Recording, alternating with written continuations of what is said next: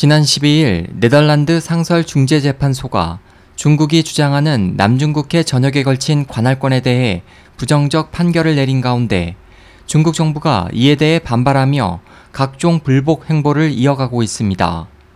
중국은 먼저 13일 오전 난사 군도, 즉 스프레틀리 군도에 건설한 인공섬 미스치프 산호초와 스비 암초에 신설한 비행장에서 민간 여객기 시험 운행을 실시했습니다.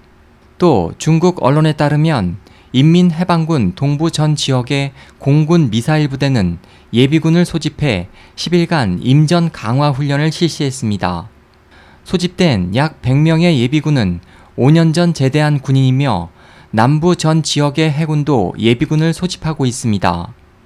미국의 중문 매체 방문사는 14일 중국 정부 소식통을 인용해 2013년 1월 필리핀 정부가 상설 중재재판소에 제기한 직후부터 시진핑 정권이 대책을 강구하기 시작했다고 보도했습니다.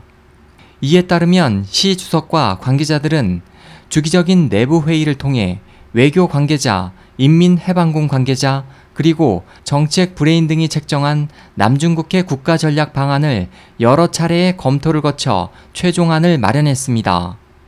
소식통은 시진핑 정권의 남중국해에 대한 국가 전력 방안은 향후에도 실행될 것이라고 말했습니다.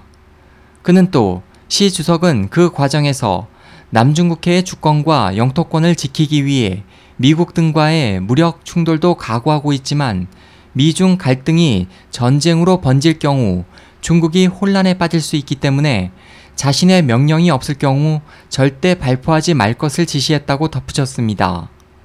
이번에 최종 확정된 국가 전략 방안에는 해군 전투력 확대, 남중국해에서의 인공섬 건설 지속, 난사군도와 새로 건설된 인공섬에서 관광 산업 발전, 인공섬으로의 이주 계획 실행 등이 포함되어 있습니다. SOH 희망지성 국제방송 홍승일이었습니다.